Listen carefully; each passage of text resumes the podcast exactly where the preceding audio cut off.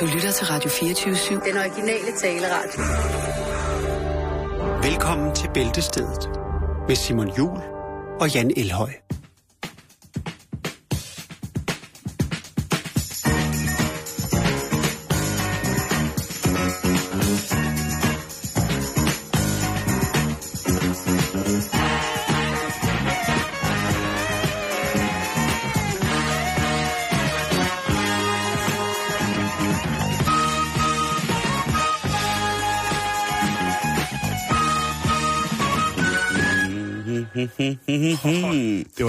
Simon. Tak skal du have. Det kan vi takke Jakes for. Han har ryddet op i pladerne. Ja, det skal jeg love for. Rigtig hjertelig velkommen her til øh, Bæltestedet på en stille og rolig torsdag.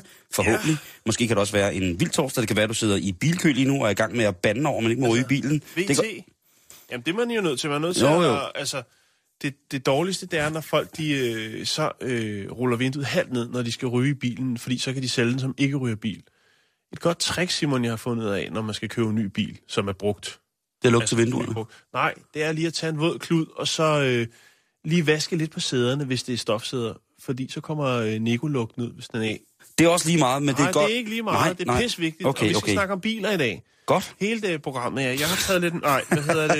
øh, Er det ikke et andet program? Det er et andet program, jeg lægger. Okay. De Jeg har- vigtigste medier er simpelthen uh, publiceret i dag. Altså, ja. de kommer hver torsdag, det er ugebladene. Og der er du jo altså en stormester, du er en sensei, du er en form for ypperste præst. Ja, det En, ved en jeg ikke. sifu. Jeg videreformidler bare disse fantastiske, øh, øh, tankevækkende, livsbekræftende... øh, Godt lige. Jeg anerkender de tankevækkende. jeg har desværre kun øh, fået fat i ude af hjemme i dag. De andre er simpelthen revet væk. Ja, det, det sker jo. Så, så vi kan ikke noget lavkagebo i dag, men vi har altså et omslag for ude af hjemme, der hedder Sødt uden sukker 3. Ja, Jeg ved ikke, hvor et og to har været hen. Den, den det er jo gået sådan noget for mig, det forbi. der. Jeg må jo ikke spise sukker. Nej, der er rigtig mange øh, lækre ting i. Udover det, Simon, så øh, kan man også få sådan et nyt look. Du hiver den bare frem uden at fortælle, hvad der står i den. Ja, ja, men det er jo en lille... Så kan du, den kan du sidde og Må jeg lige få se den så? kan du gå, gå Kan jeg lige se her. Det kan da være, at jeg skal her til weekenden lave mig noget lækkert uden sukker. Nu bliver jeg i tvivl, Simon, men jeg mener, at det også var ude af hjemme, der havde en konkurrence, hvor man kunne kåre øh, Danmarks flinkeste kassemedarbejder. Nå, Simon, men øh, Ja. der er ny konkurrence i ude af hjemme. Uh, ja. De havde jo den der med, at man skulle kåre øh, Danmarks øh, flinkeste kasse Kassemedarbejder. ja, medarbejder. ikke? Servicemedarbejder måske. Service, ja, det... De- Jeg kender de sødeste af dem der. Altså, de Jo, jo, arbejder der, men hvor jeg du- handler. Hvorfor var du så ikke med i konkurrencen? Jeg, jeg, jeg, jeg skulle da ikke, jeg arbejder jo ikke i Du kassen. skulle kåre... Nå, ja. Nå, Jamen, det er men fordi, jeg ville kunne vælge, så tror der er nogen, der vil føle sig snydt. nu er der altså en ny konkurrence, Simon. Ja. Danmarks dejligste mand. Lever du sammen med en skøn, dejlig, lækker, sjov mand eller kæreste, ja, så skal man øh, sende et billede ind til, øh, Kan jeg sende et billede af dig ind? til ude Vi lever jo stort set sammen. Ja, øh, så skal du skrive nogle linjer om ham, hvorfor han er skøn, hvilke kvaliteter han har, øh, og hvorfor han får dit hjerte til at banke ekstra hurtigt. Det er som et foto, Simon. Og så sidder man derude og tænker, jamen det kunne da godt være, at, øh, at øh, jeg skulle øh, skrive lidt om min mand og sende et billede Ja, ind. det synes jeg da næsten, man skulle, hvis man sidder der og Ja, har... eller også så kan man finde Jeg et billede på nettet og sende det ind, fordi der er nemlig, altså, øh, der er en præmie på, på højkant, Simon. Kære ude af hjemme, jeg hedder Dronning Margrethe. Jeg bor sammen med en mand. Han er måske lidt crazy, men jeg elsker mig alt på jorden, og han er det fineste menneske over for sine børn og sine børnebørn. Han hedder Henri, og han er bare en spasmager og en løgsengøjser. Kærlig hilsen, Johnny Margrethe. Der er en øh, præmie, Simon. Nå, nå, nå, nå, nå, nå. En million kroner? er en romantisk middag for to personer på Jensens Bøfhus. Et sted i landet. Det mener du ikke. Jo, jo. De kæder simpelthen romantik sammen i Jensens Bøfhus. Ja, Hvor er det voldsomt. på, hvad du siger. Det, Jeg, jeg siger, det er voldsomt, Jan. ja, ja. Ja, Jeg sagde ikke andet. Udover det, så øh, er vores allesammens øh, Inge Norus, tror jeg, at øh, hun hedder. Så det er ikke helt min, fordi jeg ikke helt har styr på hendes... Øh, men hun ved jo alt, Simon. Ja, og det. øh, der er altså problematikken omkring øh, Kirsten Ind, øh, Kirsten E., som skriver ind, at øh, hun satte øh, øllebrød over og glemte gryden. Og nu vil hun så godt høre, hvordan hun kan få gryden ren. Til sidst, så vil jeg lige nævne, hvis jeg kan finde den. Øh, og det er altså, der er det øh, Ninas Nemme Have, som jo også er fast inventar. I Ja, ja, ja, Ninas nemme have. Øh, hun skriver, at man allerede skal til at tænke på næste års køkkenhave. Det er en god idé. Så er man sat mig også frem. Så har man fritid, du. Ja, ikke? eller så har man en, en forkærlighed for, for de ting, som man skal lave i køkkenhaven. Jo, altså, hvis man bare skal have 10.000 rækker tagetis, så er det måske lige voldsomt nok allerede nu at begynde at koncentrere sig. Men hvis Jo. nu man vil gerne vil have en, have en bred variation i sine sommerafgrøder til næste år, eller måske for, jamen så er det måske Ja. godt. Jo, det er selvfølgelig rigtigt. Så man siger, at øh, sæd, vintersæden skulle være båret ud for lang tid siden. Så nu er det vores sæden, vi skal til at skyde i jorden. Åh, oh, her hvor du kan. Var det det, der var at hente i øh, ude Nej, hjemme? der er selvfølgelig meget, meget mere. Nu har jeg bare lige... Altså, den konkurrence der, der er- jeg vil godt... Det, det bliver spændende. Altså, jeg har lidt sådan med, hvad hedder det, det her øh, hæfte, som der sad udenpå, som er lavet af Isis, at øh, jeg troede lige, der stod, en, der var en drik her, der hed mandeadvokato. Mandeladvokat. Men det er så mandeladvokato. Det er ikke tirsdags. Nej, Nå, jeg det. synes, vi skal i gang med programmets rigtige indhold. Lad os komme i gang med Ja. ja. programmets rigtige mm-hmm. indhold.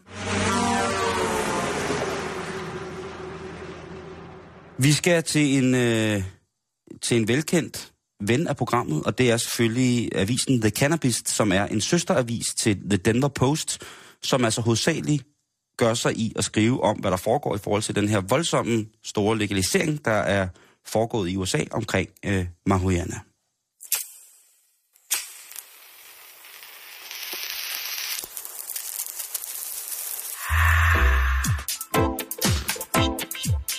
Hvad sker der? Jeg lægger bare lidt underlægning på Åh. vores øh, kalender for The Cannabist. Og der sker mange ting. Hvis man står nu og er på vej til Denver eller Colorado, det kunne være, at man var på vej til at stå på ski i det dejlige Crested Butte, eller øh, øh, Aspen, eller hvad, hvad man nu har lyst til, Park City for den sags skyld. Mm-hmm. Men der er altså rigtig, rigtig mange gode arrangementer her i øh, marts måned, som øh, er relateret til den frie cannabis.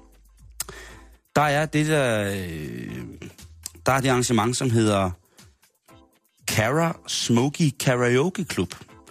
Og det er altså cannabis karaoke, som... Øh, Skal man være påvirket for at deltage? det ved jeg ikke. Øhm, men det er fra klokken 8 til, til midnat, og det er i øh, Speak Easy Vape Lounge. Og det ligger 2508 East Bijou Street i Colorado Springs. Så der kan man altså komme ned, og så kan man altså synge karaoke. Jeg ved ikke, hvad for nogle sange, øh, der bliver sunget, men det kunne da være... Oh yeah, yeah, yeah. Det er ikke til at vide, Nej, nej. hvad, hvad der er. Der var noget Bob Marley og noget Cypress Hill. Og... Så er der noget fra, for, der hedder Too Much Fun, som det er noget, er kan få grineren på. lige præcis, og det er The Fine Gentleman's Club, og det er med, hvad hedder det, stand-up comediansnes, som oh, det er lige op i tiden, det der stand-up comedians der. Chris Charpentier og Nathan Lund, Sam Talent og Bobby Crane, som øh, hver onsdag gratis øh, disker op for sådan en form for open mic øh, på, på det, der hedder The øh, Fine Gentleman's Club. Så er der øh, hver første torsdag i måneden, så er der Reggae Night, Night, Night, Night, Night, Night, Night, Night, Night. Brak. Bitch, dance, dance, dance, dance, dance. Og det er altså øh, det, der hedder økologisk uddannelse. Aften kalder de det. Som handler om, øh, om hvad hedder det, vores natur. Øko- økologisk Og bagefter, øh, og bagefter så åbner DJ Blood Pressure. Åh, oh, DJ Blodtryk. Prøv at se, hvordan det er stadig. Blood Pressure. Pressure. Pressure, man. Og DJ Blodtryk. han spiller sammen med Rebel Rockers Hi-Fi. Og der er altså både dansere, kunstnere og øh, lokale aktivister inden for et bedre miljø. Så det er sådan samme kog af gøjl, Hver torsdag kan med du blive Blodtryk i spidsen. Blood Pressure og så, så, så Rebel Rebel Rockers, ikke? jo, jo. Øh, og det er, hvad hedder det, øh, på den venue, som hedder Grow Big Supply.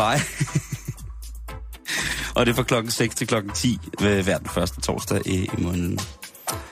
Øhm, så er der den øh, 7. marts helt specifikt, der er der øh, National Morgenmadsdag. Og der kan du altså tage din, øh, din morgenmad med til, øh, til en, en fælles morgenmad, og måske en, en morgenryger fra klokken øh, 7 til klokken 10. Og øh, det er i... Det ligger i Ibake, øh, hedder stedet, og det er et, øh, i Danmark, og det er 6125 Washington Street. Det er altså meget sjovt.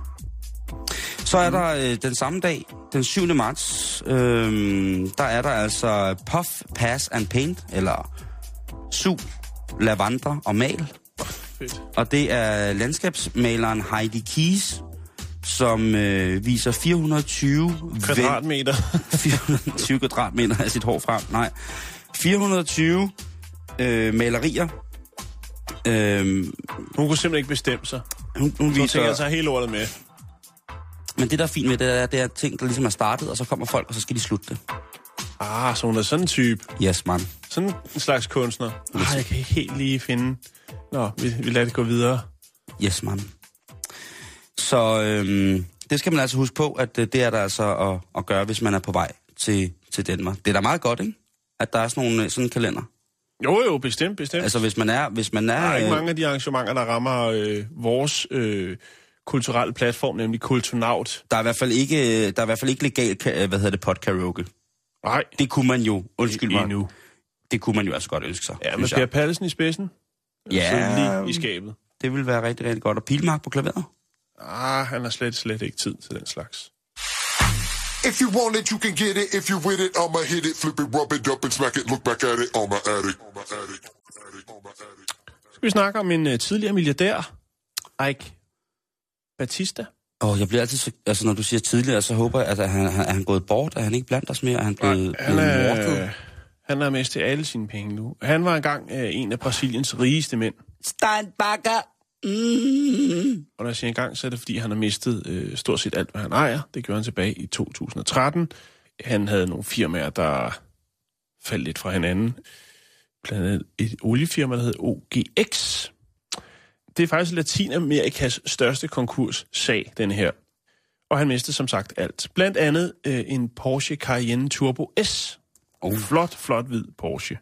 Håndværker... Øh, det var blot en, en, øh, en række luksuskøretøjer, som han ejede. øh, En håndværkers Som blev konfiskeret af politiet tidligere på måneden. Så sker der altså det, Simon, at øh, den her hvide Porsche Cayenne Turbo S, Ja. som bliver beslaglagt, det, det handler jo om at, og, hvad skal man sige, øh, tage alle hans øh, værdier, fordi der er lidt, måske lidt mere øh, i det. Øh, det er noget med noget insiderhandel og noget forskelligt halløj. Det er en kompleks sag, Simon, og det handler om rigtig mange penge. Men det, der sker, Simon, det er simpelthen, at anklageren øh, mod Batista øh, siger, jamen, vi, øh, vi konfiskerer stort set alt, hvad du ejer. Og dommeren... Øh, Ja, han skal vel betale tilbage til verden? han skal be- betale tilbage til verden. Og dommeren, ja. han øh, godtager øh, ligesom øh, det her sådan, øh, krav fra anklageren, og her i øh, er der selvfølgelig også den her Porsche Cayenne, som bliver konfiskeret. Det, der så er lidt ved det, det er, at dommeren, som hedder Flavio Roberto de Souza, Hedder han Flavio? han hedder Flavio. Åh, oh, hvor er det fantastisk. Ja, det er et lækkert navn, Simon. Det er jo... Det er jo Og når man har så flot et navn, så skal man også være standsmæssigt kørende. Se. Og det for han, øh, for- forholder Oj. sig nemlig sådan, at øh, dommeren, Flavio Roberto de Sousa, faktisk øh, lægger lide, og kører rundt Flavio. i øh, den her Porsche Cayenne, Hvad? som øh, han jo har øh, Beslaglagt? beslaglagt. Er, er det helt...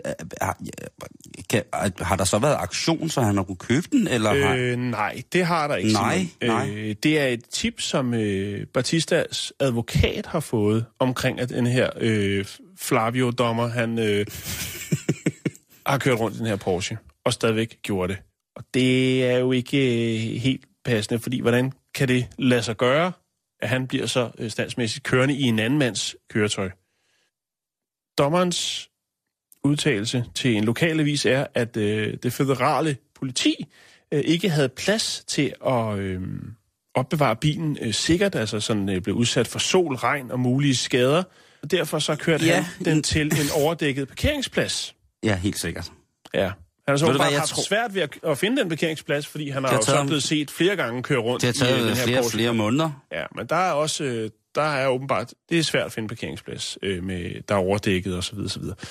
Altså nu er det ikke fordi, jeg skal sige, at Brasilien er et korrupt land, men det er det. Jeg tænker bare, om der har været noget formidlende omstændigheder i forhold til, øh, til dømtes strafudmåling. Nej.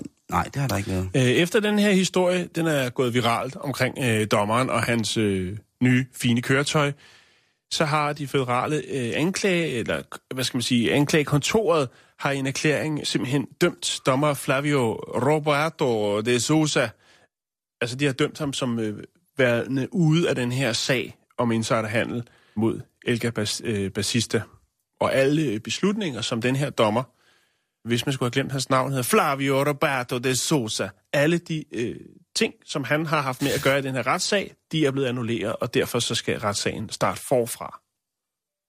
Hvor er det synd for ham der manden, der så er blevet fængslet og blevet gået Eike konkurs? Batista? Ja. Ja, det ved jeg nu ikke, om det er. Det er bare en Porsche. Han havde masser af biler, han havde masser af penge. Simon, der er snakke om øh, lidt mere en lidt større kompleks sag Okay. øh, om øh, kring den her konkurs og noget insiderhandel osv. osv. Så spørgsmålet er, om de penge, som han havde ufattelig mange af, alle sammen er kommet hans vej på den helt rigtige måde. ja. Man tænker jo sit. Jo, jo, det gør man. Man tænker sit. Det gør man. Ja. Men altså igen, Flavio. Og Flavio. hvis man ikke kan få andet af den her historie, så har man da i hvert fald, hvis man skal søsætte nogle unger her i løbet af foråret, så har man jo i hvert fald et godt drengenavn. Ja. Flavio. Jo. Flavio Poulsen. Flavio Poulsen. Gas- og vandmester fra Herlev. Han lægger rør. Han sætter skider på gulvet. Nej, stop, stop, stop. Det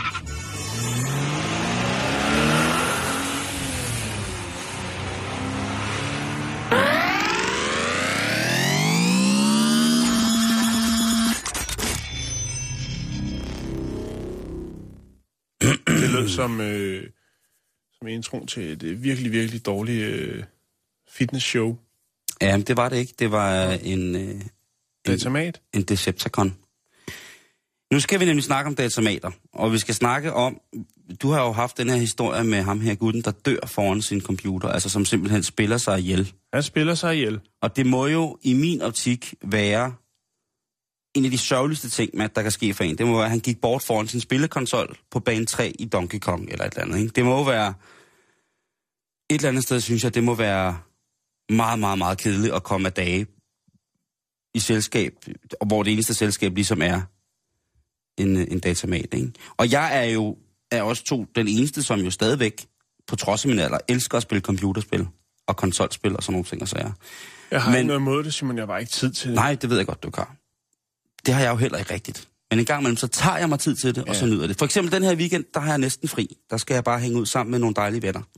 Der kunne jeg godt forestille mig i hvert fald, fordi de drenge, der kommer øh, og chiller sammen med mig, de er altså også computerfolk, og der kan vi jo måske godt lige komme til at tage en 8-9 timers et eller andet, ikke? Det ved man jo aldrig. Nej, nej, nej. Men Jan, jeg er jo simpelthen, fordi at du ligesom har, har gjort mig opmærksom på det, så tager jeg jo det seriøst, og så går jeg jo ind i sagerne for at finde ud af, at hvad er fortilfældene af det her? Fordi computeren og datamat, den har jo været omkring os i mange, mange år. Så det kan vel ikke bare kun være for nylig, at man begynder at blive opmærksom på, at der er nogen, som ligesom som kommer af dage. Og den sidste nye, den har du måske, øh, kan jeg lytte allerede øh, har fingrene i, for det handler om ham her, den øh, 19-årige dreng fra, hvad hedder det, fra Taiwan, som ja. øh, under en spilturnering, øh, altså han har spillet i, nej, ved du hvad, der er faktisk to her. Den første, der, der kommer af dage i, i henhold til at spille computer, det er en 38-årig mand fra, fra Taiwan, og han, øh, ja, han går helt kold. Han går simpelthen kold efter at have siddet fem dage straight out og spillet computer. Fem dage, det er alligevel noget en præstation. Ja, så går han kold, ikke? Og de ved faktisk ikke, hvad det er, han er død af endnu, helt sikkert, men, øh, men de konkluderer nok, at det er et, øh, en blodprop. Derudover, Taiwan har været hårdt ramt her i foråret. Så ryger den 32-årige gamle Ashay. Han dør af hjertestop, efter han har spillet uafbrudt i tre dage. Og hvad har de spillet? World of Warcraft, Nej, Counter-Strike, nej. Tetris. De har spillet SimCity. Og de er altså hårdt ramt i Taiwan, fordi i 2012, der er der en anden 18-årig taiwaneser, som går hen desværre og mister sit, øh, mister sit liv, efter han har spillet 40 timers Diablo 3 for fuldgardin. Og, og Diablo, det er, det skal man bruge tid på. Det er ikke noget, man bare lige, der skal man nej, altså... Nej, nej. er du okay, Simon? Undskyld, jamen jeg blev simpelthen så rørt over den her historie, over at han dør, da han spiller Diablo, fordi det spiller jeg også. Nå, han var, han var væk fra omverdenen, Jan. Heldigvis, heldigvis, heldigvis, så er der en, en ar- medarbejder på netcaféen, som er lidt vaks ved havelån og har taget sit førstehjælpskursus. Så han bliver bragt tilbage på netcaféen, hvor han ellers har været erklæret død. Det er smukt. Og hvad gør man så, når man har spillet tre Sætter dage? man sig op og spiller videre. Præcis! Nej. Det gør han. Han bliver ikke engang sendt hjem af netcaféen. De tænker, dine penge, de er mums, dem tager vi. Jo, jo. Sæt dig ned og spil videre. Kom her hen til computeren. Der er en helt lille computer her. Vil du have et glas vand? Jo, jo, jo, bare spil, bare spil, bare spil. Hmm. Så har vi øh, faktisk øh, historisk en af de første tilfælde, hvor der er nogen, der simpelthen går kolde på grund af et computerspil. Og vi skal helt tilbage til 1981, Jan. En dejlig mm. tid.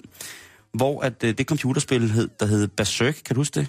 Nej, frem. ikke umiddelbart. Det ser sådan her. Gameplay ser sådan her. Det er meget, meget simpelt. Ja, jo, ja. Der Det kunne, godt, det kunne godt ligne trykket til en hipster sweatshirt i PT. Jeg vil i hvert fald også gå med den. Men øh, de to første ofre for det her, det her Jeff Daly og Peter Bukowski, som, øh,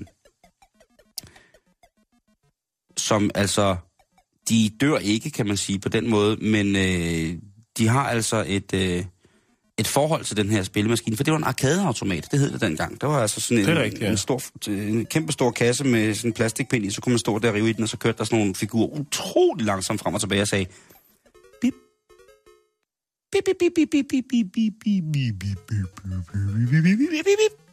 og så var der sådan noget meget, meget fin 8-bit musik. Jeg, jeg, kan virkelig, jeg kunne virkelig godt lide det. Men øh, de spillede altså øh, dødhammerne hårdt på den her maskine, og øh, faktisk så var det sådan, at øh, Peter Bukowski, han i et sindssygt aggressivt rit imod at prøve at slå rekorden, som tilhørte Jeff Daly, gik hen og fik hjertestop. Altså han var så vild, så han fik hjertestop. Ah, Og øhm, har du reddet med? heldig, han, og, og, og, og, var også væk fra os. elektronik. Han var væk fra os, Jan. han var Ja. der ikke. Og, øh, Men han kan ikke helt slippe. Nej, og heldigvis kommer han tilbage til, til, til verden. Men det er simpelthen en af de første eksempler på i 1981, at det, det, det her det er måske ikke kun til det bedre rent øh, hjemme-entertainment systemsmæssigt. Det er måske også en lille smule farligt, hvis det er, at det tager overhånd, ikke? Vi skal til øh, England, hvor at øh, Chris Stanford desværre mister livet allerede som 20-årig. Og det gør han altså, mens han har en utrolig lang øh, session på sin Xbox og spiller det, der hedder Halo. Fantastisk også. Det er et godt spil, det kan jeg godt huske. Det er nemlig rigtig, rigtig dejligt spil. Men øh, ja. Han vælger altså simpelthen at gå fuldstændig kold øh, på grund af en lungekomplikation. Og øh, ja. Det er jo selvfølgelig rigtig, rigtig sørgeligt. Men det gode ved det her, det var, at han sad og spillede det på nettet, og så var der jo så nogle af dem, han spillede sammen med, som lige pludselig var øh, opmærksom på, at han ikke var til stede. Og da han ikke var til stede, og de var åbenbart i gang med et helt sindssygt game, så er der nogle af de her drenge og piger, som kontakter hans far, øh, som så, ja, desværre kommer op og finder sin søn øh, kommet af dage. I Asien, Jan, der er det altså der, de har de største problemer med det her computerspil. Det er, der bliver simpelthen spillet alt for meget derude. Og der er, ja, det kan jo være, at det er mine øh, asiatiske gener, fordi den næste historie handler om en, øh, en sydkoreaner på 33 år, som altså vælger at spille et spil i 27 dage i træk. Han laver ikke andet spil. Øh, og han sidder på en, øh, det bliver kaldt et shaded øh, net-etablissement. Og hvis det er et shaded øh, net-etablissement i Sydkorea, så kan jeg love dig for, så er det fucking shaded. Og han, øh, han spiller øh, de her 27 dage, og han får altså brugt øh, på den helt forkerte side af 10.000 kroner på at sidde og, og, og spille. Han bliver bonget for 650 timer efter, at han desværre bliver ramt af et hjerteslag inde på, det her, øh, på den her øh, café og bliver ja, så kommer han jo så i dag på den her måde. Han bliver taget fra os, han bliver taget fra sine venner og sin familie. Men der er han altså registreret for 650 timer, og netcaféen, på trods af, at manden han dør derinde, de kræver jo selvfølgelig, at de får deres penge. Så det er derfor, man kender til historien, for det blev jo noget af en, en, øh, en sag mm. øhm, i, i Sydkorea, at, øh, at de ville have penge fra de døde. Det er jo også lidt mærkeligt, kan man sige, i forhold til, at, at det er. Men det er vel, vel, vel ret beset i orden, at øh, skal betale for det der.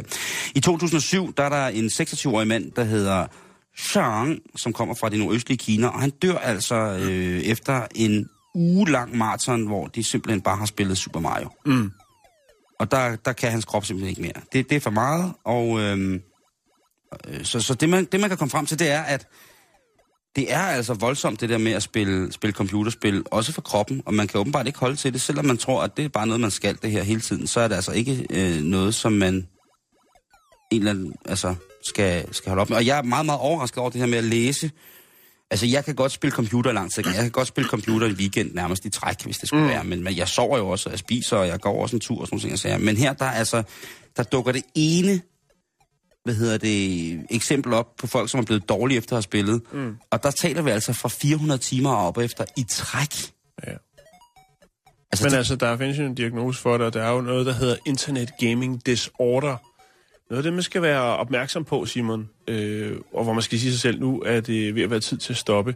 Øh, det er, hvis man får hovedpine, øh, hvis man får sådan øh, nakke, ryg, øh, mm-hmm. øh, fordøjelsesproblemer, søvnproblemer, mm-hmm. hvis man føler sig lidt øh, nedtrykt, selvom man har siddet og hygget sig rigtig mange timer, eller bare træt i dagtimerne generelt, så skal man, øh, så skal man lige lade computeren stå lidt. okay, Det er bare godt råd herfra. det er sådan den nye musearm, eller hvad?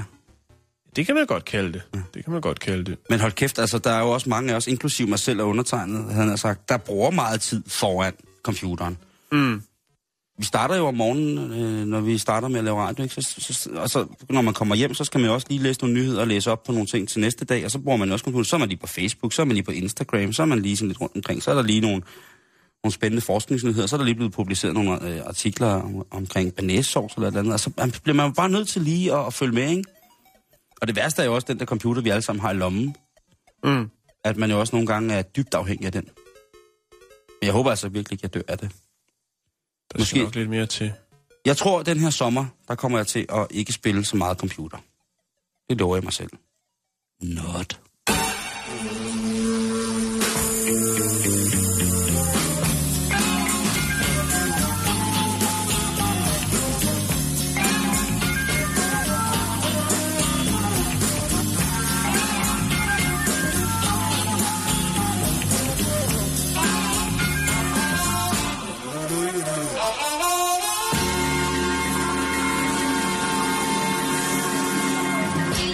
Nå, Simon, vi Ja. skal snakke om øh, det fænomen, den fastfoodkæde, som hedder KFC. Altså Kentucky Fried Chicken. Åh, oh, jeg troede, det var Korean Fried Chicken. Det kunne det også godt være. Det ligger der i Korea nemlig, Præcis. og det smager. De øh, er i gang med, eller her, inden for de næste to måneder, så vil de lancere en øh, ny kaffekop. De har åbenbart ja. en, en, en, en kaffe. Jeg er ikke, øh, altså, ikke- var ikke bekendt med, at de var så populære med kaffen, øh, som de så åbenbart er. Men øh, de lancerer, og det kommer til at starte i, øh, i England. Mærkeligt nok, jeg ved ikke lige hvorfor der, men øh, de håber, at det her, den her nye lancering kan blive den næste store internationale fødevaretendens. Man skulle tro, de havde hævet en sæde ud af den anerkendte franske konditor øh, Dominique Ansels øh, bog, Ja, fordi de indfører du nemlig, dropper Dominik Ansel. de indfører nemlig øh, en spiselig kaffekop. What? Ja. Den er lavet af en tynd kiks, som er pakket ind i sukkerpapir, og så er den foret med hvid chokolade. Umme, numme, numme, numme. Koppen er blevet opfundet øh, for at markere lanceringen af Seattles bedste kaffe i øh, KFC's øh, britiske butikker. Det ved jeg godt lyder lidt snørklet, men det er altså sådan, det er. Så du får altså kaffe til kagen, hvis det er det, du ønsker, Simon. Og så spiser man så koppen bagefter. Du spiser jeg... koppen bagefter. Øhm, den er udviklet i samarbejde fødevareforsker, der hedder Robin Collective, og øh, den har også en, øh, en duft, som øh, skulle gøre dig i bedre humør. Er det en... Det er ikke sådan noget vanilje eller sådan lidt... eller det, det der, Øh, Nej, altså man har, man har og arbejdet, og sådan det, så, så bliver det her, hvor det så bliver lidt mere mærkeligt. De har arbejdet med forskellige øh, aromaer, øh, altså øh, duftoplevelser. Øh, du har kaffen, øh, så har du det her chokolade, men de tænker også, skulle man ikke lige give nogle af kopperne en, øh, et strejf af coconut sun cream? Nej, det skulle man jo ikke. Nej. Eller nyslået græs, Det skal man heller ikke. eller vilde blomster. Og det, og så- er det desperat, det der. Der bliver den- Undskyld der- mig. Altså, hvorfor kan det ikke bare dufte af dejlige kage og kiks og kaffe? Ja, det, Der er det der er også mærkeligt. Altså, nu drikker jeg ikke kaffe selv, men der er der ikke en bedre duft end sådan en nybagt, smørbagt småkage, og så duften af frisklavet kaffe. Det er der noget af det. Nej. Hvorfor skal det dufte af, af, af nyslået græs? Fordi at de her, øh, de her dufte, Simon, de Ja. øh, har en, øh, en helt naturlig, jeg ved så ikke, hvad naturligt den er, men de har i hvert fald øh, en evne, eller hvad skal man sige, de har, de kan fremkalde øh, positive minder, altså, og tanker, der forbinder, øh, forbinder, de, altså, forbinder dig med en, en dejlig sommerdag, med varme, Ja. ja. solskin, sommerferie, øh, måske øh, en fiskesandwich fra Nordtyskland. Jeg ved det ikke. Men det er i hvert fald der, man er, Simon. Altså, man må ikke spise solcreme. Og når folk, hvis der ligger en på stranden... duft til det. Jo, men, du spiser det også, ja. Men det, jeg ved, men jeg hvis ved, man ligger på stranden, ikke også? Prøv, prøv nu, hvis man ligger på stranden, ikke? Ja. Og der er så altså fire, hvad kan man sige, karrierer længere henne i, i kødranden af, af blegfede tosser, der ligger og bliver solskoldet, er en, der smører sig ind i, øh, i pisbuing. Kopper coconut. Mm. Så kan du altså faktisk smage det, selvom du ikke er tæt på personen. Ja. Det er så voldsomt en syntetisk kokos, der bliver duftet med. Altså ligesom, at der er nogen, der... 80'er kokos Ja, ja, ja, der er også nogen, der bare bruger kokosolie jo, og gnider sig af det, og så sidder de helt, helt der skin, og så lugter det simpelthen som om, at der er øh, to tons kokosmakroner, som er eksploderet og koncentreret op i dig. Historien melder ikke noget omkring de her duftvarianter, øh, rent faktisk øh, kommer til at være der. Men jeg har fundet et billede af koppen, og det er jo så bare deres brand, der hedder Seattle's Best Coffee. Og der kan man så se de her sukkerholdige kaffekage øh, krus, som man så kan spise efterfølgende. De ser sådan her ud, Simon. Jeg skal nok lægge det, Det ser faktisk fint ud. på vores øh, Facebook. Det er faktisk ret sejt i virkeligheden. Ja. Og spørgsmålet er, om det i bund og grund ikke også er meget godt for miljøet, når man ser, hvor mange øh, mokkanæb, der render rundt og smider kaffekopper, øh, på, eller de her sådan, øh, pap, øh, Ja. krus rundt omkring øh, på gader og stræder. Bum. Ja, Flere af den slags mennesker, der laver, laver, laver emballage, man kan spise. Jeg kan huske, der var et men år... tænker, først så var du lidt skeptisk, men nu Ja, ja, der lige smidt det miljøkortet ind Nu smider du miljøkortet ind, men det, det var fordi, at der var et år, hvor at Roskilde Festival lancerede noget bestik, som var lavet, så det kunne spises. Ja, Det var ligesom deres, øh, det var det, det, det flotte cirkulære, øh, cirkulære omkring, hvorfor det var, det var det. Ja. Og så begyndte folk jo at æde det der, fordi de troede også, der var en vis næringsværdi i det. Problemet var bare, at de der gafler og knive måske ikke var helt så gode til at blive opløst af mavesyren, så folk fik jo alt muligt på kryds og tværs i deres indre univers, univers, univers. Når de sad og sådan en fuld tysker, der sidder kun i ført læderpandebånd og spiser gafler, han har fundet på jorden. Mm. Det, det er bare ikke, øh, det skal man ikke. Men den der kagekop der, den kan jeg faktisk godt... Øh, Det kan du godt. Du synes bare, de skulle holde øh, kokoscreme og det nyslåede græs og de friske blomster øh, lidt på afstand. ja, egentlig. Come with me to the Casbah, my little one.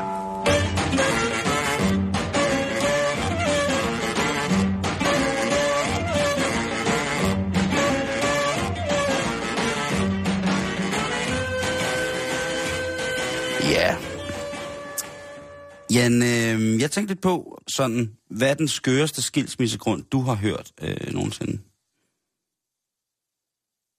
Altså- Åh, det ved jeg ikke. Nej. Der er også, det er som regel heller ikke noget, man skal være Ka- kassen var tom. grine eller pege fingre af. Vi skal en tur til Nigeria, Jan. Og ja. det skal man huske at gøre. Og Nigeria, det er jo et... Så er der noget med et øh, brev på internettet. Nej, det er det faktisk ikke engang. Okay. Det her, det er faktisk øh, oprigtigt. Ej, det var også fordomsfuldt. Op, oprig, ja, det synes jeg godt nok, det var. Nej, det var jeg alligevel ikke. Nå, Men det, det er okay. I dag, I dag er det okay. Det er tålmodig torsdag. Øh, Nigeria, det er jo på en mange, rigtig mange måder et interessant land, fordi at de har rigtig mange fine sådan, kulturhistoriske ting, men de har også en voldsom, voldsom historie. Det er et helt andet program. Mm. Vi skal møde den dejlige kvinde Aisha Danupawa, som er fra øh, Samfara-området i Nigeria. Hun har været gift med Ali Maisinari, ja. men de har kun været gift en uge, Jan. Nå, Ja. det var alligevel Øh, hurtigt, at hun smider håndklædet i ringen. ja. De er Lugter begge, han? De er begge, begge to øh, muslimer. Nå, okay. De har måttet gå i øh, den religiøse retsgang for ligesom at få ophævet deres ægteskab. Ja. Er han ludoman? Nej. Aisha, hun har øh, fra et andet ægteskab tre dejlige børn. Okay. Det er de vel... Nå, Men hun har så fundet sig en ny gut. ja. En ny flot fyr. En ny, flot fyr, det tør jeg nok sige. Jeg har ikke set ham, men jeg tror det. Og, hun har smag. øhm, Hun har god smag. Og det er jo sådan, at de er jo troende muslimer, så man kan jo ikke gennemføre en, en vandretten mambo, om man så må sige, før end man er blevet smedet sammen efter de hellige skrifter. Nej, okay. Ja, det kan man ikke. Nej, Så det er de jo øh, selvfølgelig... Øh, det kan man godt, men så er det haram. Ja, så er puha. Hvis du gør det, så er det... Uh, det er, det er meget, meget hardt om. Men hun finder jo ham her, heldigvis en sød fyr, og de falder pladask for hinanden, og de er, bliver, altså de, kan slet ikke, de er slet ikke i tvivl om, at de her skal, de, de skal smides sammen. Det her, det skal fucking vare for evigt, altså. Ja. Og der står ikke noget om, at han har nogle børn, men hun har jo tre dejlige børn, så han, hans hellige grav kan være velforvaret. Der er det, der skal være, og ting og sager, og dele børn, og kun hver anden uge. Og ved du hvad, det hele, det tegner bare til at blive pishammerende perfekt, Jan. Ja.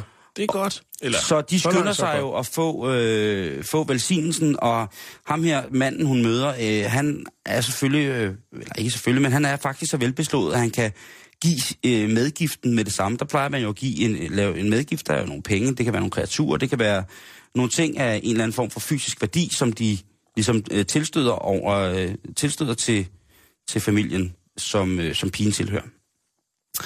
Så de bliver øh, gift, og det er sikkert en stor fin fest. Og da de så er blevet gift, så har de jo øh, de hellige skrifters ord for, at nu kan de indlade sig i reel øh, korpulering. Nu kan de altså endelig få lov til at, at så at sige, Gå til stålet. ja. Så det gør de, og de mødes første gang efter brylluppet, det er vel nærmest bryllupsnatten, og øh, der sker noget helt forfærdeligt. Åh. Ja. Der sker noget forfærdeligt, fordi Ali, det viser sig, at Ali han er... Øh, han Hvad er han, præsterer? Sig jamen. Ali han præsterer altså et forplantningsorgan af så voldsomme dimen- dimensioner, at kønsakten for Aisha er fuldstændig ubærlig. Et smertehelvede, en sand pine og plage. Det var da skrækkeligt. Ali, den store nigerianske Ali, han har simpelthen øh, en, en penage, der er Han så... har et bat. Ja, det, det tror jeg godt, man kan kalde det, ikke? Øh, jeg mener, øh, hun må jo kende til en vis smerte, hvis hun har født tre børn, ikke? Øh, og som du så rigtigt siger, det er jo fordi man har født tre børn, så behøver det ikke at være øh, sådan, som man render rundt med en, øh, en muskelmasse mellem benene, som minder om valgbehalden. Det kan jo godt strammes op, det hele og sådan nogle ting og sager. Men han er, han er simpelthen for velhængt til, at øh, Aisha, hun kan kapere og nyde med ham.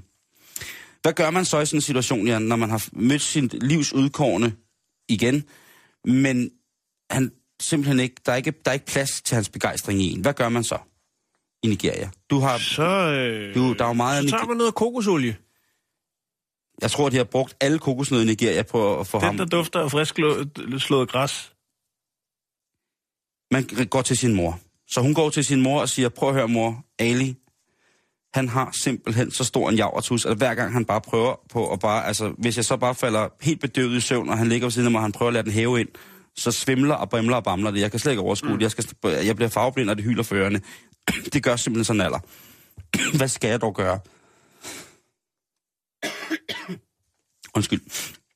Og så siger moren, det du gør, det er. Og så får hun jo et lille arsenal af noget øh, håndkøbsmedicin, og jeg skal da hilse at sige, at man sikkert kan få noget ordentligt håndkøbsmedicin i Nigeria. Og hun får også øh, en masse råd om øh, noget naturmedicin. Og øh, der er jo intet, Aisha heller vil, end at være sammen med sin elskede, elskede Ali. Så hun stopper sig med både naturmedicin og med øh, almindelig medicin, Nyslået græs. alt muligt. Og så øh, siger hun til Ali, nu prøver vi igen. Jeg slapper helt fuldstændig af, og nu må du også lige være lidt, øh, lidt gentle med mig, mm. sådan så jeg ikke, øh, jeg ikke flækker på langs. Men ved du hvad, Jan? Det går ikke. Det går simpelthen ikke. Det går ikke. Ali, han er simpelthen, og han er sikkert en pissesød mand, men han er simpelthen for, øh, for overdimensioneret til, at øh, de ligesom på en eller anden måde Men kan er kapere hinanden. Går man fra hinanden på grund af det? Ja, fordi at hun er jo, øh, hun er jo troende i en retning, som gør, at, og så er hun til, til synligheden meget, meget øh, monogam inden for lige præcis de retningslinjer. Så hun vil jo selvfølgelig også gerne nyde sit liv. Hun vil jo selvfølgelig også gerne nyde sit sexliv. Åh, oh, men alligevel. Men hvad vil du foreslå? En hobbykniv og nogle hæfteklammer, eller hvad? Det er jo, altså, Ej, det er jo godt, også synd for, det er jo også synd for glæde- Nu er de jo gået og glæde Ja, sig. de er da gået og glædet sig helt men, alligevel, vildt. altså, jeg tænker... De har set hinanden, og så har de tænkt, ej, den store Gud vil ikke have, at vi, og derfor så skal vi giftes først, og det så bliver gift. Så det ender jo retten, det her.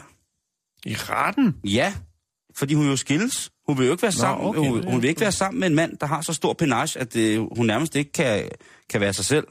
Hun er jo øh, stort set blevet bange for den, tror jeg. Der er sikkert også noget psykosomatisk. Men Ali, han bliver jo også hævet i retten jo i Nigeria. Han blev også hævet ind til den her og spurgt, prøv at høre, hvad, kan det passe, at... Øh, ikke? Og så sidder man der og tænker, tænk hvis nu nu havde været Flavio, der var dommer der, ikke? Jo. Ikke, Ja, så har han kørt rundt med Ali. retten tilspørger øh, tiltalte, kan det være rigtigt, at, øh, at du har en meget stor tissemand? Og der siger Ali så, ja, jeg har en ret stor tissemand. Det vil jeg ikke benægte. Og hvis det er sådan, at min elskede Aisha, hun ikke kan, kan, være, rumme det? Kan, kan rumme det i bogstaveligste forstand, så, øh, så vil jeg af respekt og kærlighed for hende over for vores fælles Gud gerne underskrive skilsmissepapirerne. På én betingelse, siger Ali. På én betingelse. Og det er, at han får sin medgift tilbage. Ah. Og der er altså der er ikke tale om øh, en, en racebestemmelse, men der er tale om 10 stykker kreatur. Okay. Så det er jo noget, man kan, man kan gå og tænke lidt over. Man skal jo ikke bare... Øh, ja, man skal ikke smide den op i den første og den bedste, Jan. Og det er jo altså gået galt for, for Aisha her, som altså måtte sande, at øh, selvom kærligheden var stor, så, øh, Så var Ali større. så var Ali større.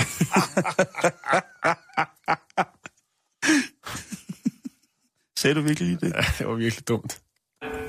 Check. One, one, two, one. Check, check. One, one, two, three. One. One.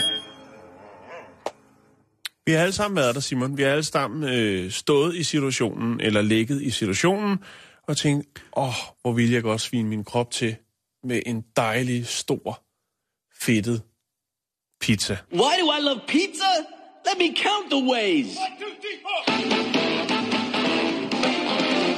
Åh, oh, det... Det kan være, man er ramt af tømmermænd. Øh, Ej, der kan være mange. Øh, det kan også bare være, man er for doven simpelthen til at lave mad den dag, og tænker, nu ringer jeg efter en pizza. Det er jo ikke alle, der har øh, behovet for at sidde ned på en fin italiensk restaurant rødhvid ternet du ej. og spise en øh, margarita med kniv og gaffel.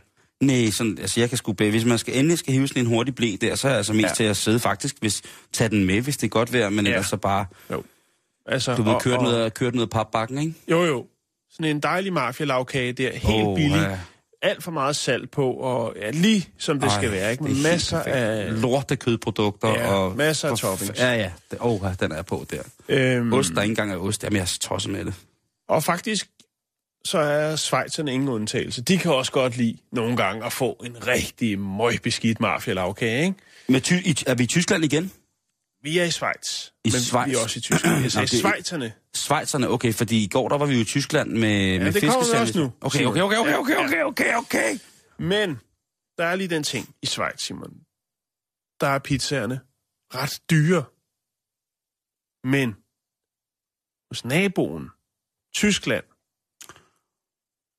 hvor man jo udelukkende øh, bruger euroen, eller euroen, der får, altså, og Schweiz bruger jo øh, deres Schweizer frank, øh, hvilket vil sige, at de får væsentligt flere smæk for skillingerne, hvis de handler i Tyskland. Øhm, Det er faktisk rigtig pizza og dyre i, Schweiz. Jeg, jeg fortæller det bagefter. gør det. Hvad er det for en stemme? Gør det. Er du Øh, okay? Så derfor, Simon, så er det altså, at svejserne, de elsker tysk pizza. For det er billigt. Og man skal jo bare lige over grænsen, eller ringe over grænsen, for at få øh, sin pizza, ikke? Så sparer man penge, og man får en virkelig, virkelig dejlig, dirty, beskidt. Jeg ved ikke om beskidt, men man får en billig pizza, ikke? Man får en, en, en Man får rigtig det, som der er godt. Ja, en rigtig tømmermandspizza. Lige En præcis. tømmermands blæ lige ud af det. Øhm, og øh, det er faktisk blevet så stor en sag, så de svejsiske myndigheder er gået ind i det her. Fordi problematikken er, Simon, ja, faktisk også øh, regionale handelskammer, både i, øh, delstaten Baden-Württemberg, men også på den anden side. Mm-hmm. Fordi, Simon, det er jo sådan, at Schweiz ikke er medlem af EU, hvilket vil gøre, at når man øh, krydser landegrænsen, så skal man lige kigge forbi tolfar. Fordi Schweiz ikke er med i EU. Ja. så er der jo selvfølgelig nogle karantæneregler. Så er der nogle karantæne. Så bliver... øh, eller der er i hvert fald, jeg ved ikke, om der er karantæneregler. Jeg ved ikke, om hvis du dukker op der med, med, en, med en blæ, om så, om så de lige skal tjekke, øh, hvordan der ledes. Men der er i hvert fald det her med, at du lige skal igennem tolden. Og det er jo ikke særlig godt for en pizza. Fordi den skulle gerne være varm, når den er frem. Og øh, så er der kommet bevægelse. Jeg skulle til at sige pizza uden grænser. Men altså, øh, folk i Schweiz, de er godt øh, trætte af den her byråkratiske øh, proces, som der er, øh, og har øh, simpelthen bedt om en lempelse i reglerne omkring import, som I jo godt kan kalde det, af Det- pizza det det fra Tyskland til Schweiz, Simon. Tyske erhvervsfolk, de øh, støtter selvfølgelig op. De vil jo godt have solgt nogle pizzaer. og de har tilbud øh, og øh, kupontilbud, specielt målrettet mod øh, de, de svejsiske kunder. Men det er, blevet, det er blevet meget indviklet og svært for dem, ligesom at få skubbet de her pizza over grænsen. Ja, jeg sidder, Ja, bare, jeg, jeg, sidder, jeg sidder nemlig lige for at undersøge det der med, om man skal... hvordan man ligesom skal, skal kontrollere det. Altså, jeg tror ikke, og jeg må også indrømme, og så må den svejsiske øh, regering øh, komme efter mig, men jeg tror altså også, jeg har kørt igennem øh, til Frank, på vej til Frankrig, så har jeg kørt igennem Tys, fra Tyskland igennem Schweiz ind i Frankrig, eller fra øh, Tyskland til Schweiz, altså til Italien. Og der må jeg jo altså indrømme, der har jeg måske på et tidspunkt haft noget tørret pølse i bilen. Ja. Jeg har måske også haft øh, en, noget, noget brød, og til dels også noget skinke, og jeg har helt sikkert haft noget vin. Den øh, svejsiske 12-embedsmand øh, Rudolf Dietrich, han øh, siger, at øh, hvis Schweiz... Øh, altså, de kan ikke gøre nogen undtagelse bare for pizza, øh, fordi det her, sådan, øh, hvad skal man sige, 12, den her 12 ting, den øh, gælder alle andre øh, varer, hvad skal man sige, varer i samme varegruppe, øh, om det så er bager, apoteker eller catering virksomheder, øh, så skal de altså anmode øh, om øh, altså lige Og få lov. en, en, få, få lov at få en behandling. Med andre ord, den kan godt nå at blive kold. Ja. Det er, jo, det er jo en rørende historie, Simon. Det synes og der jeg- er nogen, der sidder i klemme. Øh, der er også det at sige til det, at øh, den her, øh, den her, det her speci- specielle, eller specifikke sted, hvor at, øh, der bliver skubbet flest pizzaer over grænsen, de har altså også en åbningstid. øh, og øh, hvad kan man sige, da spidsbelastning efterspørgelsen er øh, tidligt om morgenen mm-hmm. og sent om aftenen, jamen så er der jo ikke nogen toller til at varetage øh, importen af pizzaen. Ej, man skulle lige fange en svejsisk toller i at købe en tysk pizza, ikke? Jo, men jeg tænker, at der er jo, altså, der er jo grundlag for en helt ny øh, smuglerindustri lige her.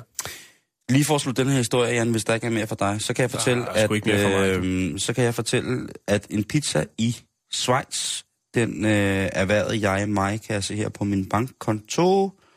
Der kan jeg se, På din bankkonto. ja, fordi jeg kan se, at jeg har betalt ja, i Schweiz nemlig. Øh, da du var i USA, der var jeg jo lige en tur i Frankrig, og der var jeg omkring, øh, omkring Schweiz, ikke? Mm-hmm. der kan jeg da i hvert fald se på det hele, at øh, den kostede 198 kroner for en øh, rigtig dårlig pizza Ja, i danske penge. Jamen, der er penge at spare, og en sparet krone, det er en tjent krone.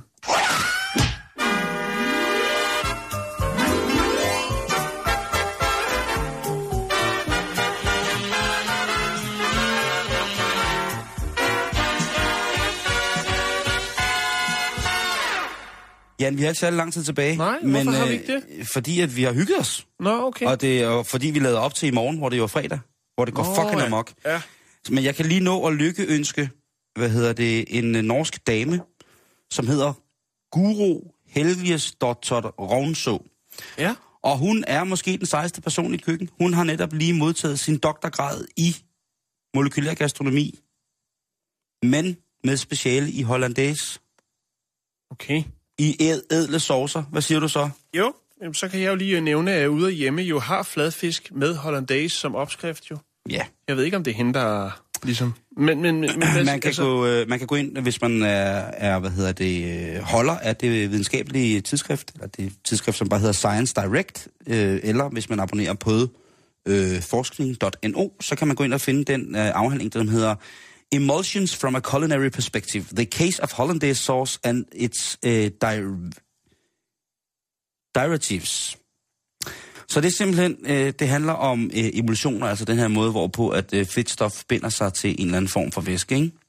Jo. Øhm, Ja. Så hun Så, er en, øh, en øh, sauce Hun er simpelthen en, en sauce øh, connoisseur, og hun har altså gjort det på, øh, hvad hedder det, hun hun har været rigtig, rigtig mange steder. Hun, øh, hun startede med at bare være interesseret i mad, og så uddannede hun sig til civilingeniør i kemi og bioteknologi, og så satsede hun egentlig på en karriere inden for medicinsk forskning. Men så dukkede øh, det her lige pludselig op, og så mente nogen, at det passede til hende fuldstændig perfekt. Som egentlig også, hun er rigtig, rigtig glad for at lave mad, så hun, det havde en, det, der faldt en naturlig interesse for emnet, ikke? og hun gik altså i, i krig med det. Og hun har været vidt omkring for at gennemgå det her. Hun har været blandt andet i, øh, i Rem, eller Universitetet i Rem, der, som ligger faktisk ved, i, i Champagne-distriktet, eller Champagne Ardennes, som det hedder. der har hun læst på det, der hedder Good de la Gastronomie, øh, et des arts de la table. Og det er sådan... Øh, Noget fint, men det er jo også Ja, godt. det er meget, meget fransk og fint, men det er i virkeligheden en, en, sådan en gastronomisk kundskabsuddannelse. Og så oven i det, så uddanner hun sig også lige på, på det samme sted som sommelier. Og så kommer hun så på Københavns Universitet over på, øh, på det mikrogastronomiske institut øh, i Norge, også Københavns Universitet. Og øh, altså, hun siger selv om det her. Nu ser du lige, der var en, en, en opskrift på noget hollandaise sovs, ikke? Hun Jo. siger selv, altså hun, nu, nu, skal, nu er hun doktor i sovs. Jeg prøver med lys og lygte at få fat i hende, fordi jeg vil så gerne snakke med hende. Også i programmet. Hun siger, der findes ikke nogen perfekt sovs. Nej. Fordi det varierer fra person til person, hvilke ingredienter som bruges, og hvordan sovsen den laves. Og sovs og personer, det har altid noget med smag at gøre. Så om der er nogen gode tips til verdens bedste sovs, og så siger hun bare, og det, der synes jeg igen, hun er sej, så siger hun, nej, det er det faktisk ikke. Men du skal jo selv synes, den smager godt. Smager godt. Og, og, det, og det, når man er doktor i sovs, og så har den her kommentar, og så meget respekt for den individuelle smag, ikke? så er det jo klart. Hun er, hun er selv øh, ikke sundhedsfreak, men hun siger, hun laver ikke øh, sovs hver dag. Nej. Fordi hun siger, sådan nogle ædle sovser, hvis hun så laver det, så skal det netop være en god sovs. Man må, man må jo anerkende hendes iver for den gode sovs. Hun må jo kende så meget til det, så hun siger, når hun så skal lave en god sovs, smørbaseret sovs, så sker det måske en eller to gange om måneden, fordi at, øh, det er øh, voldsomt for kroppen at spise så meget sovs. Og som hun selv siger, at øh, jeg gør det kun en gang eller to om måneden, fordi jeg er så glad for sovs. Og det må man jo være. Tillykke til hende. Du er, jeg sidder nærmest med en tår i øjnene, du er simpelthen en af mine allerstørste helte lige pt. Du er en powerwoman. Gyro Helge Stotter Rovnos Ronso. Du er en øh, vaskægte helt. Vi har fået en doktor i sovs fra vores søsterland Norge, Mm. Ja, så øh, står vi her på Søværnets Operative Kommando Central i Aarhus, hvor vi har fået fat i øh, skibskokken John Prys. Det er jo så dig, der øh, har serveret lammesteg i håndsæbe for de her forskellige officerer og medarbejdere på Søværnets Operative Kommando. Kan det passe? Det kan også så en øh, fra resten godt være, at jeg, øh, jeg har været på tankskibe, jeg har været på krigsskibe, jeg har været på skibe. Hvis der er nogen, der kan lave en, en hvidvins, en hvidsvinsmarineret lammesteg, så er det John Prys, skibskok, Men skaffningens mester. John Prys, det undrer mig, at man kan tage fejl af, af en hvidvin og så en håndsæbe. Øh, bliver der ikke smagt på tingene, inden at du serverer det for, for de her øh, hårdt arbejdende mennesker? Hmm, jo, det kan jeg sige dig, journalist svin, at det gør der. Det er både med højre venstre hånd, jeg smager. Det er der forskel på, skal jeg helst at sige. Jeg har stået i 42 sekundmeter på åben dæk og lavet frityr, så tror du måske ikke godt, at det kunne være, at jeg ikke kan en forskel på håndsæve og hvidvin. Jeg er ansat i ISS. Det er verdens fineste restaurant. John Prys. Kaffe og Melle. Bum. Ja, og vi fik desværre ikke rigtig syn på sagen eller svar på spørgsmålene her, eftersom at det virker som om, at kokken John Brys, han er øh, på en anden form for, for niveau, rent mentalt end vi andre. Men øh, tilbage til studiet her fra Søværnets Operative Kommando i Aarhus. John? Og med de hellige ord, der vil jeg afslutte dagens program. Vi er at finde på facebook.com-bæltestedet. Bæltestedet er med A og Æ i stedet for E. Så øh, vi ses der. Så høres vi ved, som det hedder, igen i morgen. Du lytter til Radio 24 /7. Om lidt er der nyheder.